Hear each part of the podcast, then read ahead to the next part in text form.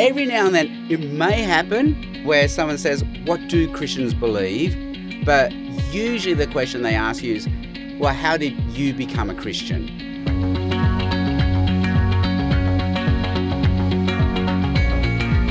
Hello, I'm Mark Hadley, and welcome to the Eternity Podcast Network's super series, Evangelism in a Skeptical World, with Sam Chan. Hey, I'm Sam Chan. a man who's never lacked for words or energy. So here we go. This is a six part super podcast aimed at equipping you with a collection of 15 minute evangelism life hacks that'll help you give your 21st century friends the gospel, but in a way they're prepared to hear it. So today's life hack tell a better story. Now, you've been given the chance to tell someone the gospel. Great. Which means what exactly? I mean, you and many other Christians like me have grown up with six point plans and tricky diagrams that kind of feel more like a lecture than a conversation. So, how do we begin telling people the greatest story ever told? In place of a diagram, we have Sam Chan. Hey. so, Sam, last episode we talked about earning the right to talk to someone by listening. I mean, really listening to their own spiritual position. Is that right? Yeah, that's right. Where we ask them basically, tell me more. You know, you're a Buddhist, tell me more. You're an atheist, tell me more.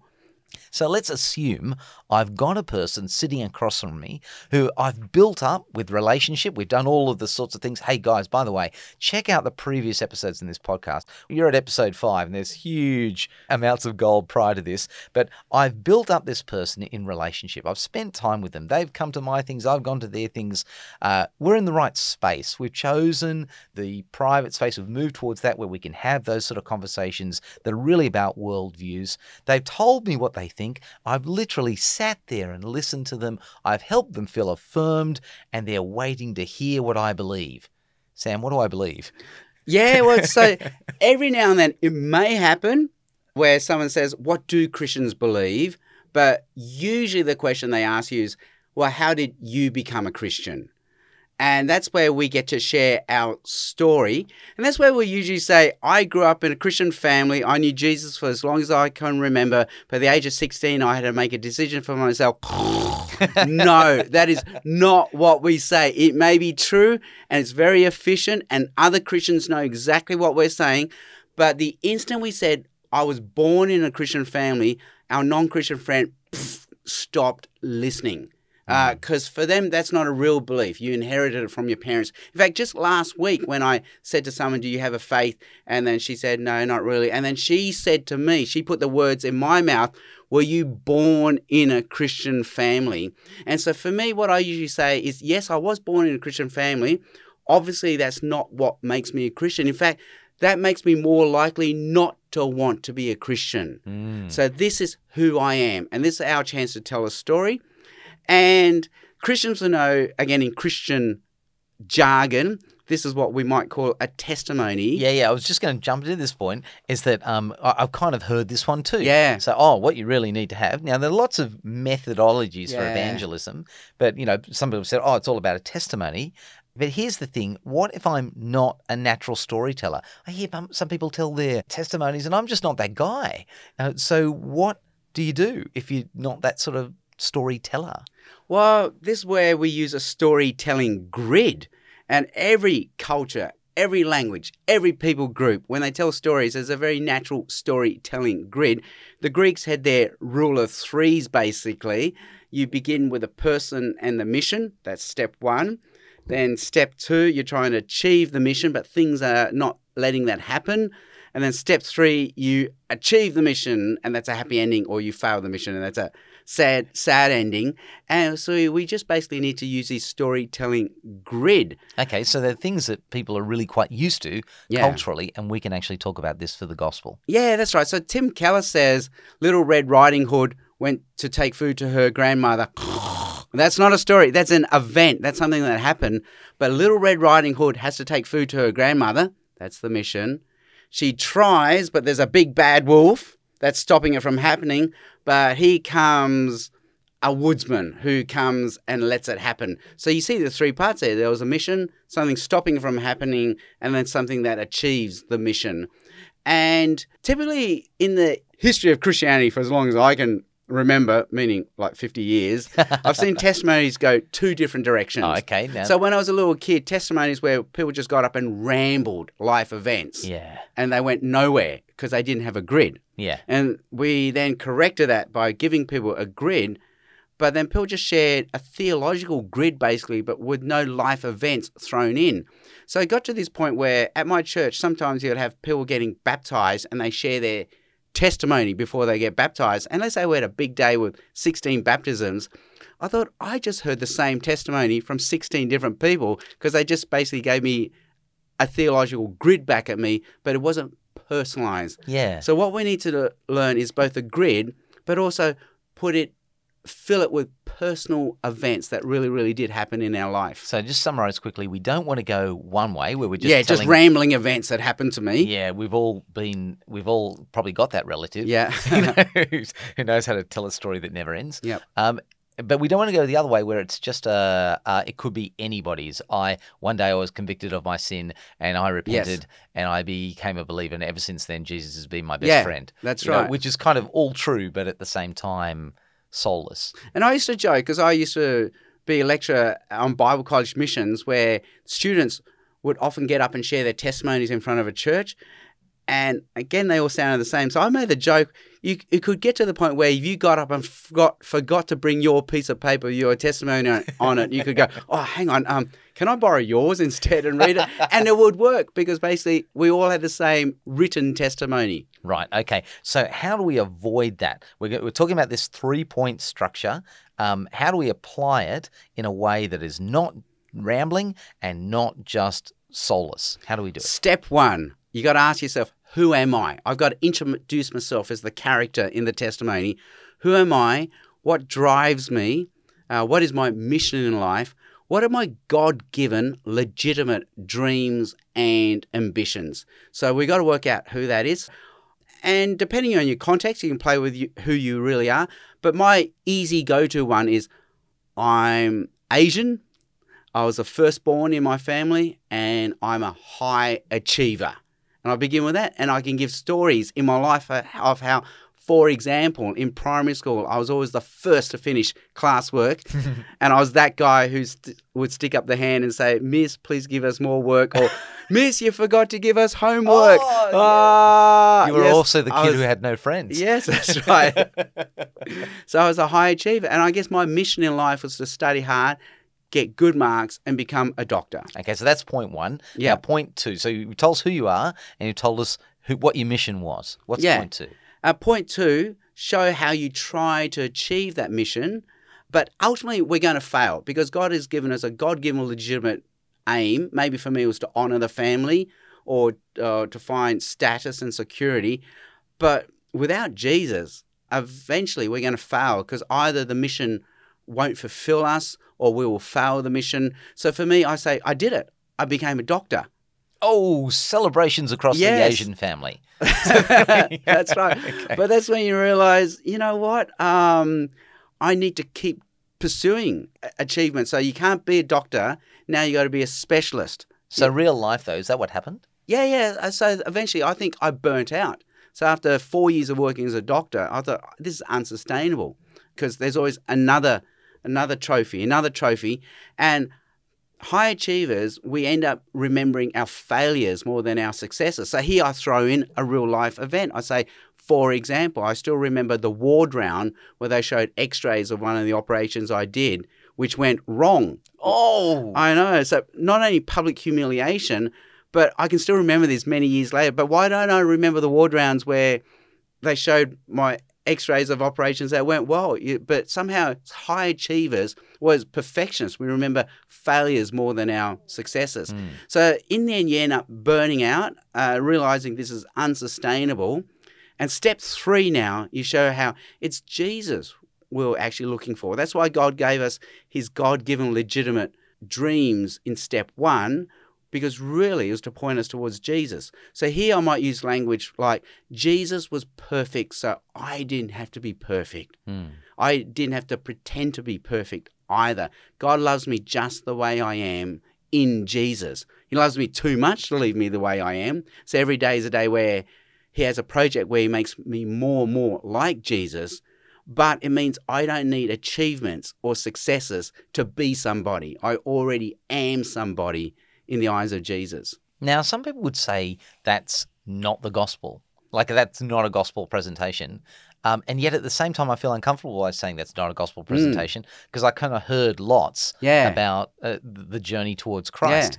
So, what would you say if somebody said you, I'd say the gospel is there, just not in the ways we're used to hearing it, because we're used to hearing it in point form, but you just heard it now in story form. And we're used to just that one perspective of the gospel where, you know, I was a sinner, I was a rebel, I fell short, but Jesus died for me. You're sort of saying that, but without using the word sin, rebel, because I was sinning, I was rebelling, I was trusting myself to be my own identity, my own savior, but you've put it in story form. And Jesus saves me, dying on a cross as the perfect person, dying in my place, but we've just replaced it with story language. Hmm. There was one night I was watching a current affair on TV, and it showed a family who were struggling to get their weekly shopping done. And so one day they discover online shopping at a major grocery store in Australia, and they're ticking these boxes saying, This is amazing. This is so convenient. And then they, the camera takes us to the online, uh, to the grocery shopping store with someone filling out the order saying, I always pick the best apples and the p- best bananas. And then they show the truck coming out to the family, go, Oh, wow, this is amazing. We need to do this all the time now. What did I just see? I saw someone promoting online shopping, but without using the words. Yeah, exactly. It came in story form. And I'm actually giving the gospel in story form and showing how it's real, it's lived, it's personalized, not just an abstract point like thing. And it's in the context of everything else we've talked to in previous episodes too, of people coming to respect you as a human being, Yeah. uh, and, and valuing the way that you live and the way that you live for others, and then you tell them why. Yeah, and they've asked you the question, how did you become a Christian? And you've actually answered that question. You haven't tried to shove a square peg through a round hole. Well, let me tell you this instead. Uh, But you've actually given them the gospel, but in story form. Now, the way that you talk about story actually, I think, makes a huge amount of sense, particularly in an age where we're not really very open to didactic statements and modernist explanations yeah. about things. What about Jesus? When you want to talk about Jesus, do you use Hmm. the same model? Yeah, I use story forms. Timothy Keller's got a great story method of telling the life of Jesus. He summarizes, and he said he got it from a New Testament scholar called Simon Gathercole. And the memory hook is step one, manger, step two, cross, step three, king. So manger, cross, king. I just got to say, hey, this is what I believe. Manger. 2,000 years ago, God sent us his son Jesus, and he was a, a real person, just like you and me. He lived on this earth, did some amazing things, and now you go step two.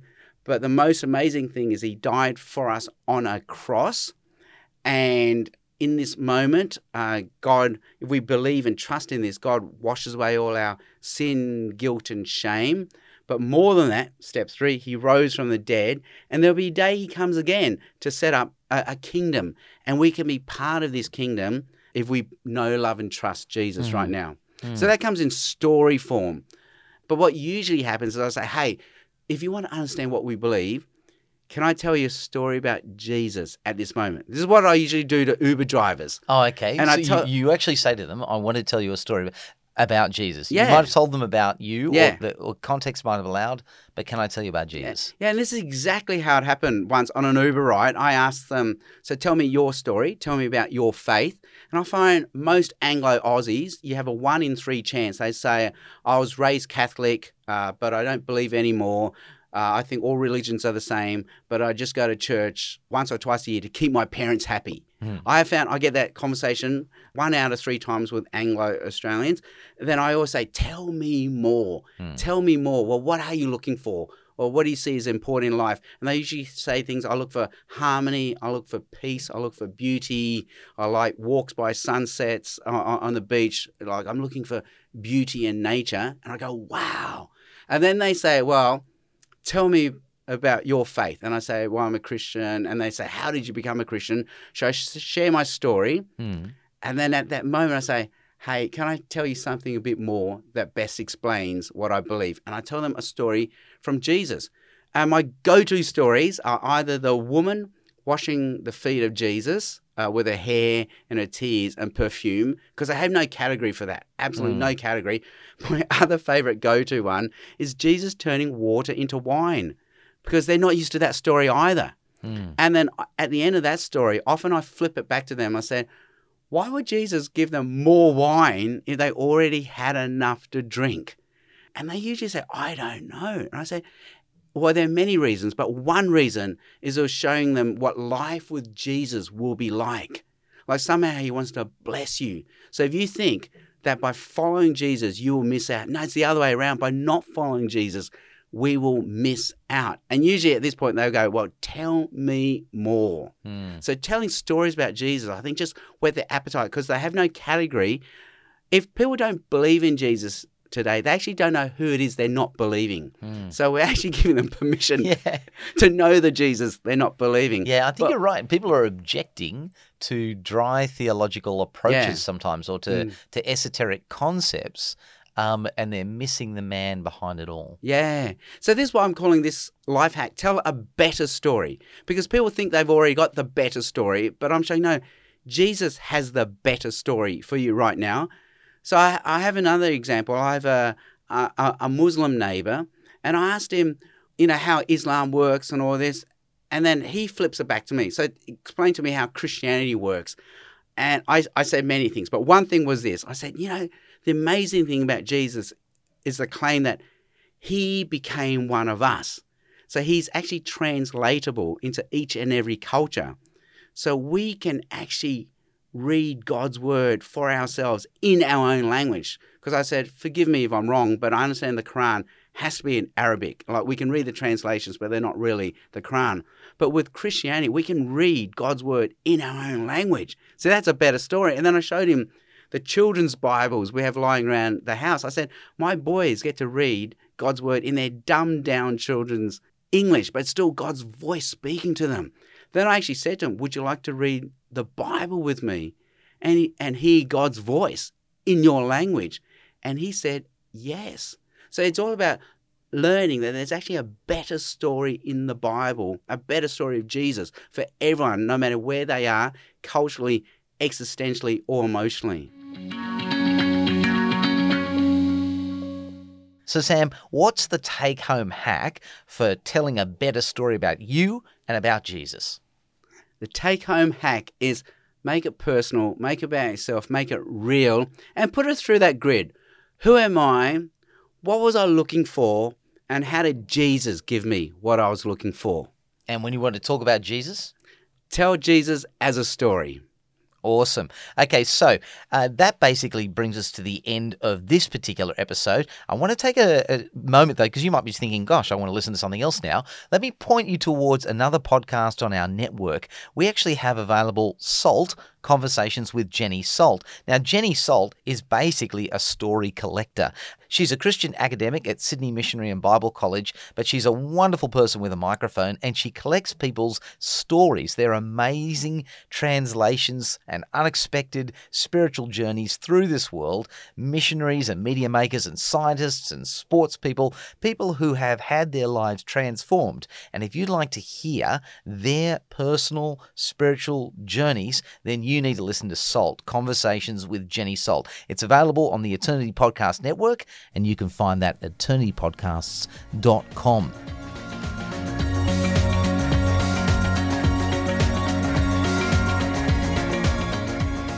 Thanks for being part of the Evangelism in a Skeptical World super series. And coming up in our final episode, how to become your friend's go to chaplain without the funny hats or the collars. Till then, I'm Sam Chan. and I'm Mark Hadley. See ya.